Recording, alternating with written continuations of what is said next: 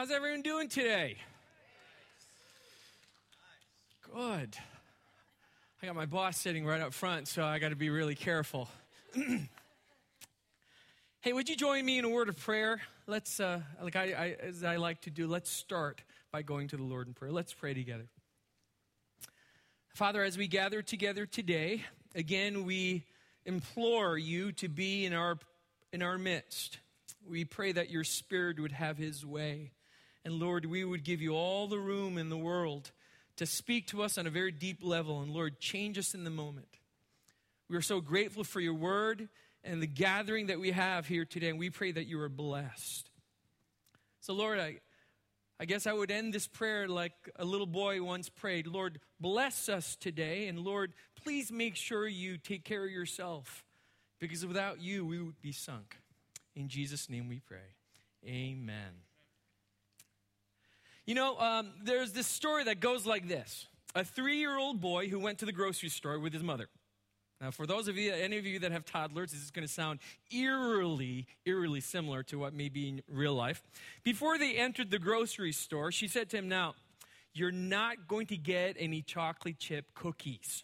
So don't even ask. So she put him up in the cart, and he sat in the little child seat where she wheeled down the aisles. He was just doing just fine until they came to the cookie section. He saw the chocolate chip cookies and he stood up in the, in the seat and said, Mom, can I have some chocolate chip cookies? She said, I told you not to even ask. You're not going to get any at all. So sit back down. They continued down the aisles, but in their search for certain items, they ended up back in the cookie aisle. Mom, can I please have some chocolate chip cookies? She said. I told you that you can't have any. Now sit down and be quiet. Finally, they were approaching the checkout lane. Now, the little boy sensed that this may be his last chance. So, just before they got to the line, he stood up on the seat of the cart and shouted in his loudest voice, In the name of Jesus, can I please have some chocolate chip cookies? And everybody around about just laughed, and some even applauded. And due to the generosity of the other shoppers, the little boy and his mother left the store with 23 boxes of chocolate chip cookies. Now, the power of an effective prayer. Prayer. It's a mysterious thing, isn't it? Richard Foster says of it We today yearn for it. We, we today yearn for prayer and hide from prayer. We are attracted to it and repelled by it. N.T. Wright, one of my favorite theologians, says of it prayer is one of life's great mysteries. Most people pray at least sometimes. Some people, in many very different religious uh, traditions, pray a great deal. At its lowest, prayer is shouting into a void on the off chance there may be someone out there listening. At its highest, prayer emerges into love as the presence of God becomes so real that we pass beyond words and into a sense of His reality, generosity, delight, and grace. Now, for most Christians, it takes place somewhere in between those two extremes. We all do it, whether we thought we knew how to do it or not. When the proverbial hits, uh, stuff hits the fan, we pray. When we desperately want something out of our reach, a prize, a jackpot, a job, a special promotion, we pray for divine intervention and favor. When life knocks us down with tragedy or illness, we get on our knees and pray with desperation. When loved ones suffer, we pray. We pray to God for everything that we need. Heck, some of you may be praying right now that this sermon is short. Pray hard, you just never know.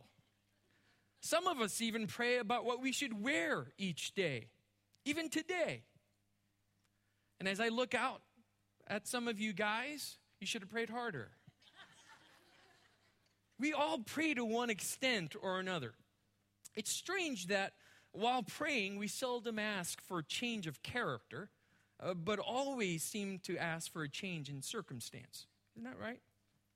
You know, like uh, this past year during the Super Bowl when my Patriots, or down to the last 30 seconds of the game, they had a shot of Tom Brady with his hands clasped and his head bowed. And I'm going, Is he praying? He's praying. And of course, you know what happened? His prayers got answered. You know, but the common denominator for most of us when it comes to prayer is that we pray, or we tend to pray when we are in need. As we continue in our series on the guide to the good life, we come to the topic of how to pray. But in answering that question of how, I believe we must first answer why. I believe we must first answer why. The why we pray determines how we pray. The why we pray determines how we pray. The reason for our prayers determines how we pray. You know, the question of how to pray is a question that was asked long ago of Jesus by his disciples. And, his, and Jesus' answer was pretty simple, as recorded in Matthew 6. He said, Don't pray to show off your piety, that's hypocrisy. But rather pray in secret, he says. And when you pray, be simple and to the point.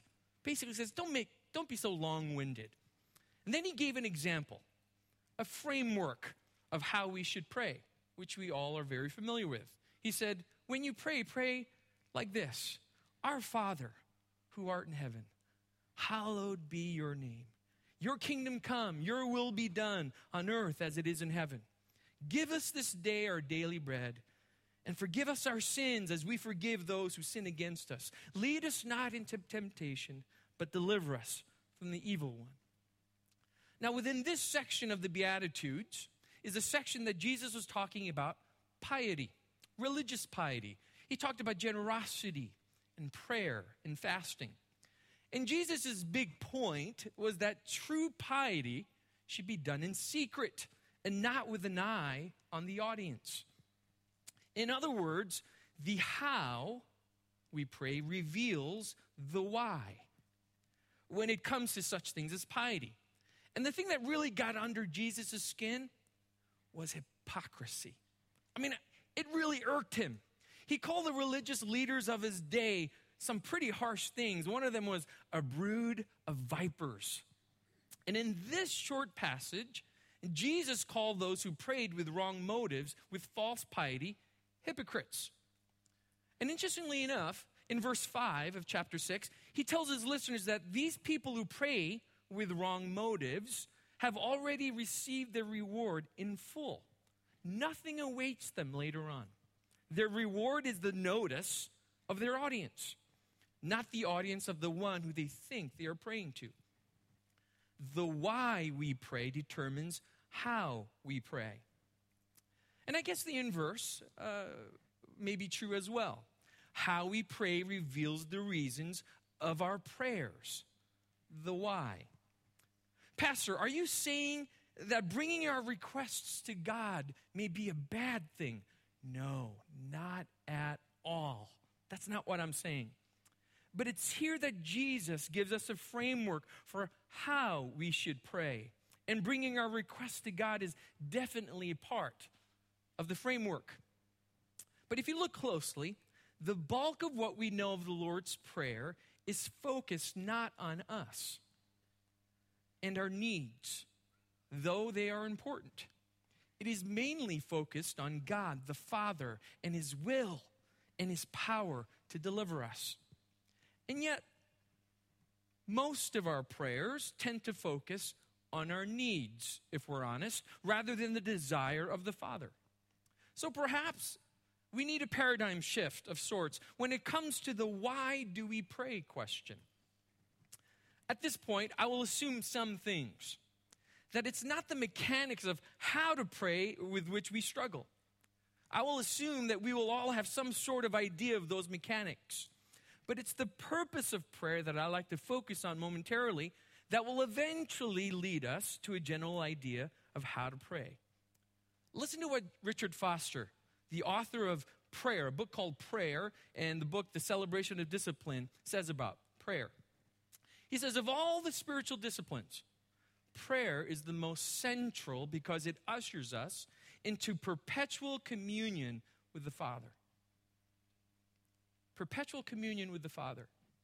I believe what he's saying is that prayer is the central vehicle in which we sustain our intimate relationship with God. See, from the word, we know his heart.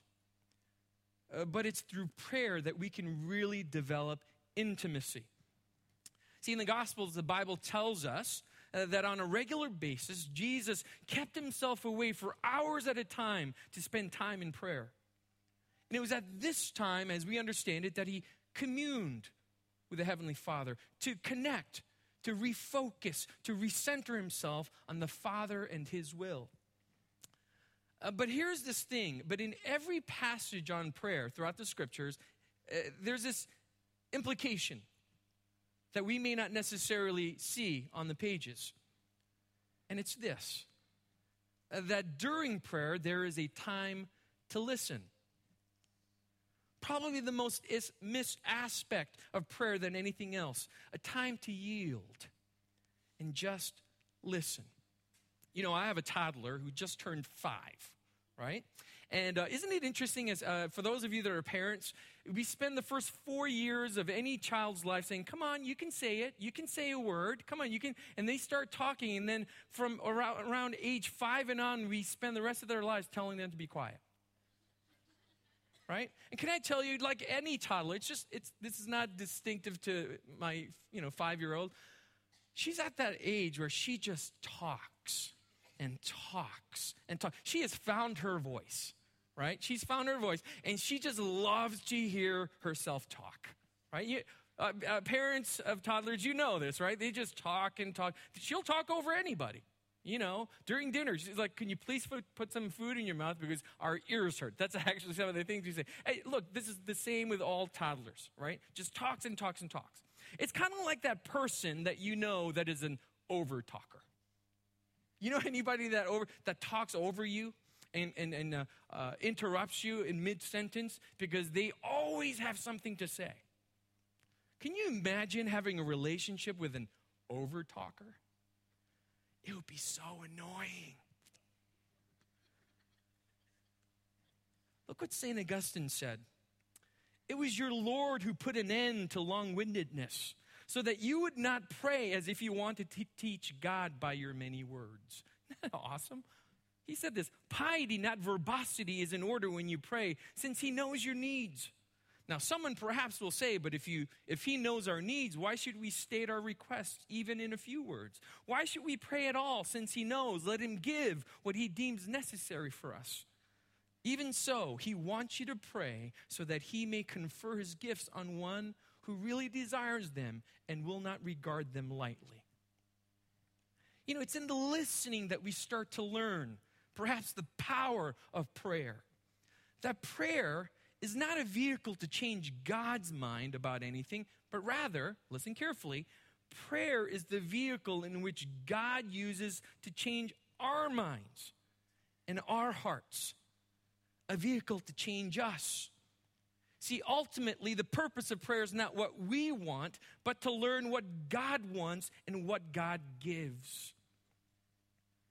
You know, in a scene from Shadowlands, for some of you that may have seen this movie, a film based on the life of C.S. Lewis, there's a scene. Lewis has returned to Oxford from London, where he has just been married to Joy Gresham, an American woman, in a private Episcopal ceremony performed at her hospital bedside.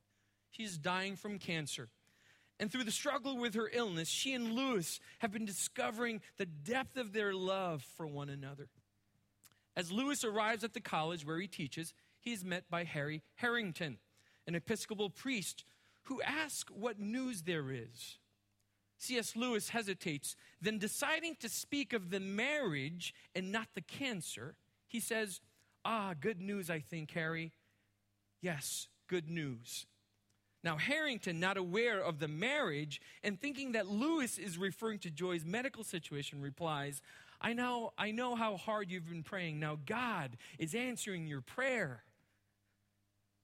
Lewis responds, That's not why I pray, Harry. I pray because I can't help myself. I pray because I'm helpless. I pray because the need flows out of me all the time, uh, waking and sleeping. It doesn't change God, it changes me. So, how does prayer do this? True biblical prayer do this.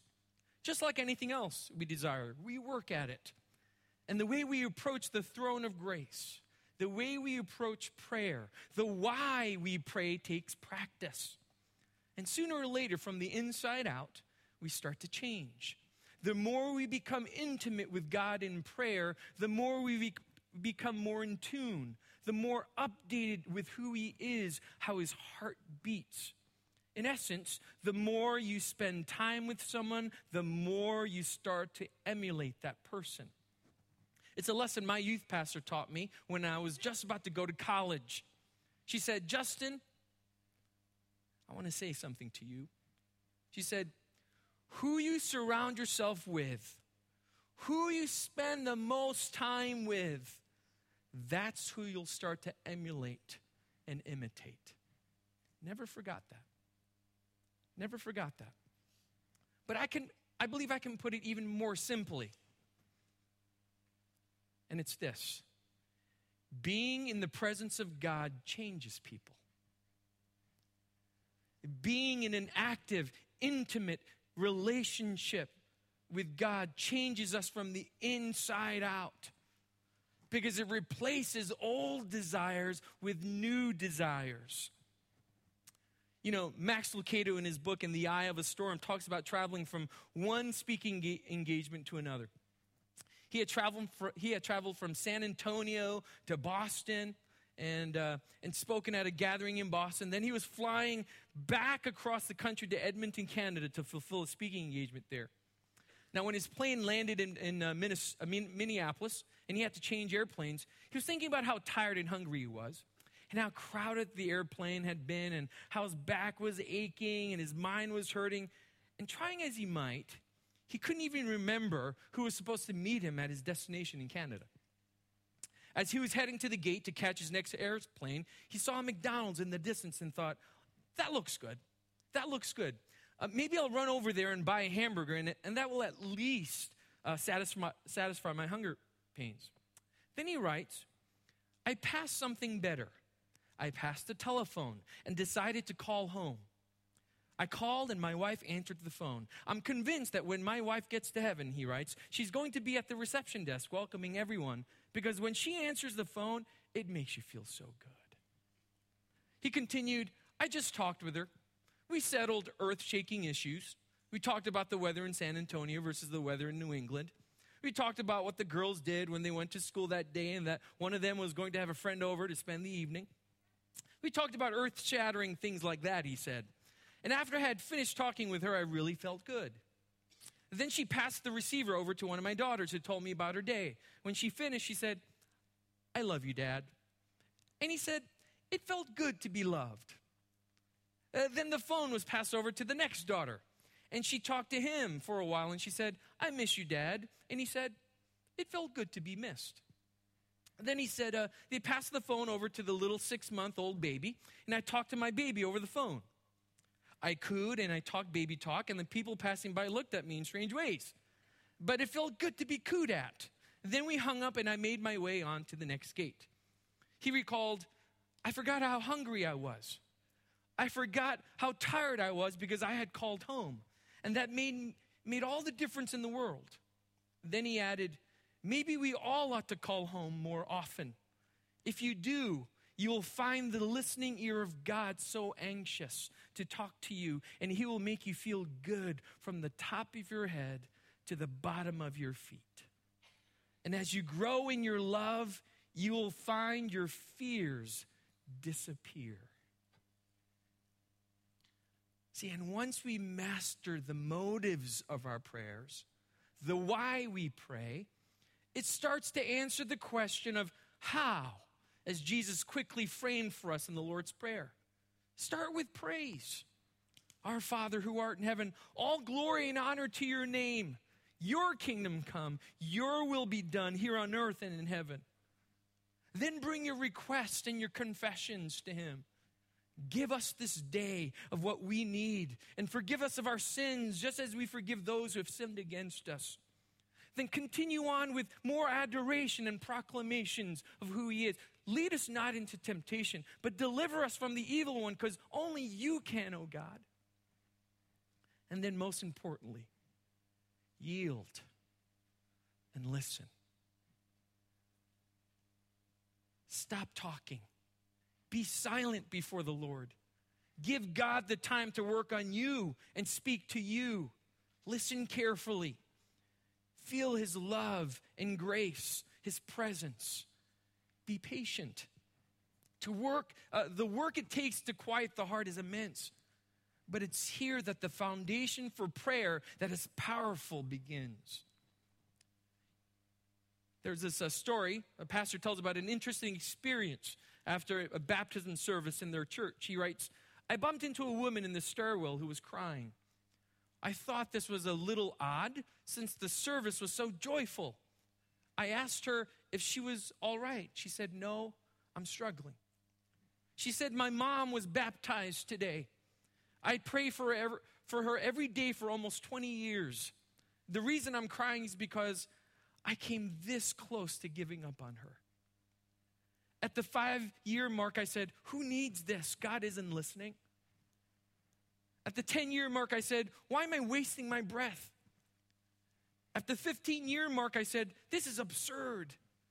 At the 19 year mark, I said, I'm just a fool.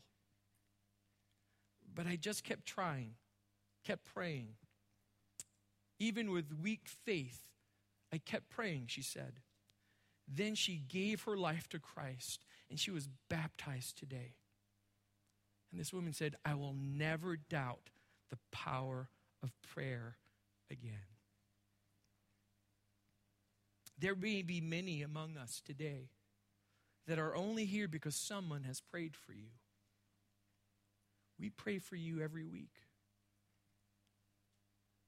James writes that the prayer of faith will save the one who is sick and the Lord will raise him up. And if he has committed sins, he will be forgiven.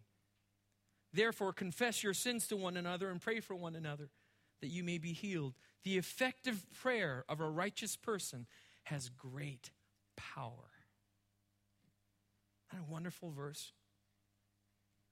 Prayer, as mysterious and puzzling as it may be, has great power as we pray to the God and creator of this universe prayer with great power is determined not necessarily by the size of the ask, but how much the person is in sync with the movement of God and the will of God. You know, a couple of weeks ago, Pastor Chad from, uh, Pastor Chad from Grace Half Moon so rightly shared that Jesus in me is far greater than Jesus beside me. So, some of you who, uh, who may be thinking, Pastor, if a prayer is anointed, that's when it's powerful. We're saying the same thing. If the person doing the praying is truly anointed and filled with the Spirit of God, he or she will be fully in line with the work, work of God and His will. Why we pray determines how we pray as well as what we pray. Why we pray determines how we pray as well as what we pray. Here's the bad news I believe many of us will never experience or practice effective prayer as we've outlined. You know why? Because we don't really have an embedded desire to be more like Christ. Listen carefully. If we're honest, some of us, many of us, struggle with following in the footsteps of Jesus Christ, whom we call our Savior. We're not really willing to bear our cross daily because we don't really want to hear what God wants to say to us. Here's the thing there's a risk in praying the way Jesus teaches us to pray. The risk is of engaging in biblical prayer is that when God may and most probably will reveal to us those things that we may not want or be willing to hear. And it's those very things that may very well stand in the way of us drawing closer to a holy God. We don't want to give up anything in the reality that we may have created for ourselves. We pray for blessings, but we don't have the guts to pray for the suffering that may come with following Jesus. See, this is the discipleship that is called for. We've become extremely comfortable in our own paradigm forgetting the Christological paradigm that we've been called to live in. Listen to what Abraham Lincoln said in 1863 after designating April 30th as a day of national humiliation, fasting, and prayer.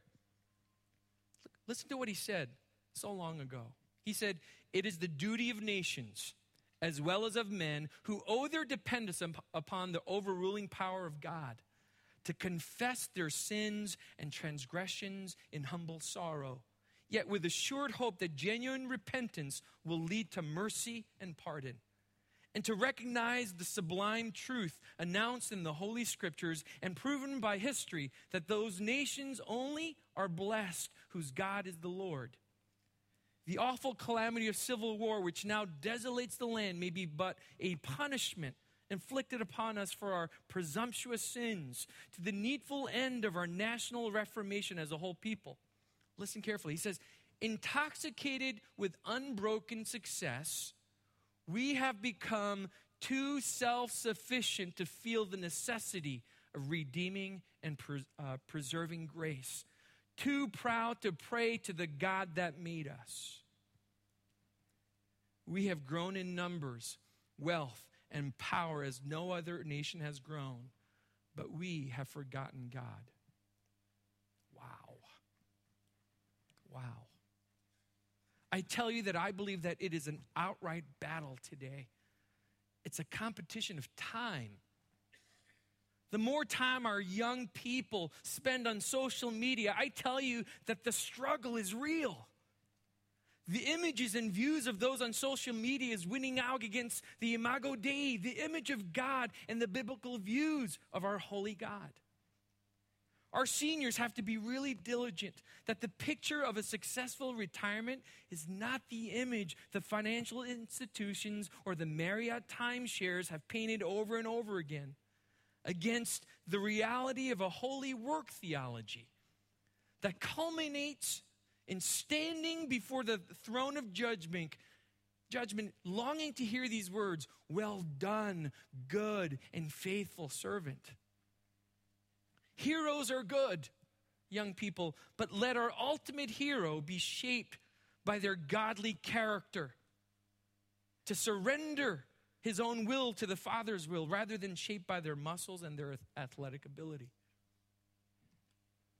Unless we deal with who we aspire to be like, we will always struggle with powerful prayer as we've outlined. But the gospel tells us of a time when Jesus struggled with the same thing as you and I struggle with. To the point where his request that he brought to God was God, if at all possible, could we change the plan? Could we change the plan? Let this cup pass from me, he prayed. And I and I know and I like to think that this was a real struggle because the scriptures tell us that he sweat blood due to the stress, the real physical and mental struggle. But ultimately, he submitted to the will of his Father and not his own and gave his life for you and for me. He went through with the plan and prove to us that the prayer of a righteous man the one righteous man can be and is effective to save our souls. If only you and I would give our lives to him. Why we pray determines how we pray and what we pray for. I'd like to end with this today. Prayer is not asking, it is a longing of the soul. It is daily admission of one's weakness. It is better in prayer to have a heart without words than words without a heart. You know who said that? Mahatma Gandhi. And he nailed it. But I will end with one other quote by one of my favorite authors, Brennan Manning. He said, as we come to grips with our own selfishness and stupidity, we make friends with the impostor and accept that we are impoverished and broken and realize that if we were not, we would be God. The art of gentleness toward ourselves leads to being gentle with others and is a natural prerequisite for our presence to God in prayer. Why we pray determines how we pray and what we pray for.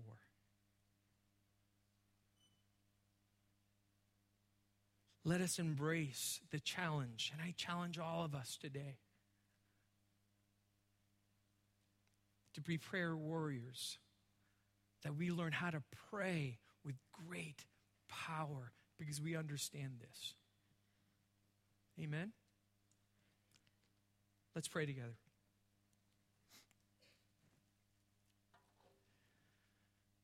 Father, we love you.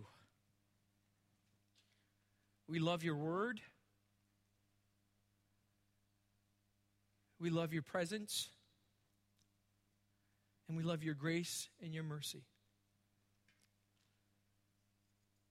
Uh, God, may this truth about uh, this idea of prayer, Lord, if we were all honest, we struggle, all struggle with it. But I pray that there would be paradigm shifts going on all over this place, in every location. Uh, God, that our understanding of prayer is that it is not a, a lifeline in the sense of asking for stuff, but Lord, perhaps that we would call it a lifeline that would change us to be more and more like you. Would you implant deep within us, in each and every one of us, this innate desire, this passion to be more and more like you that will lead us to spend time more in intimate prayer, getting to know who you are. God, this is our prayer. We pray all of these in the powerful name of Jesus. Amen.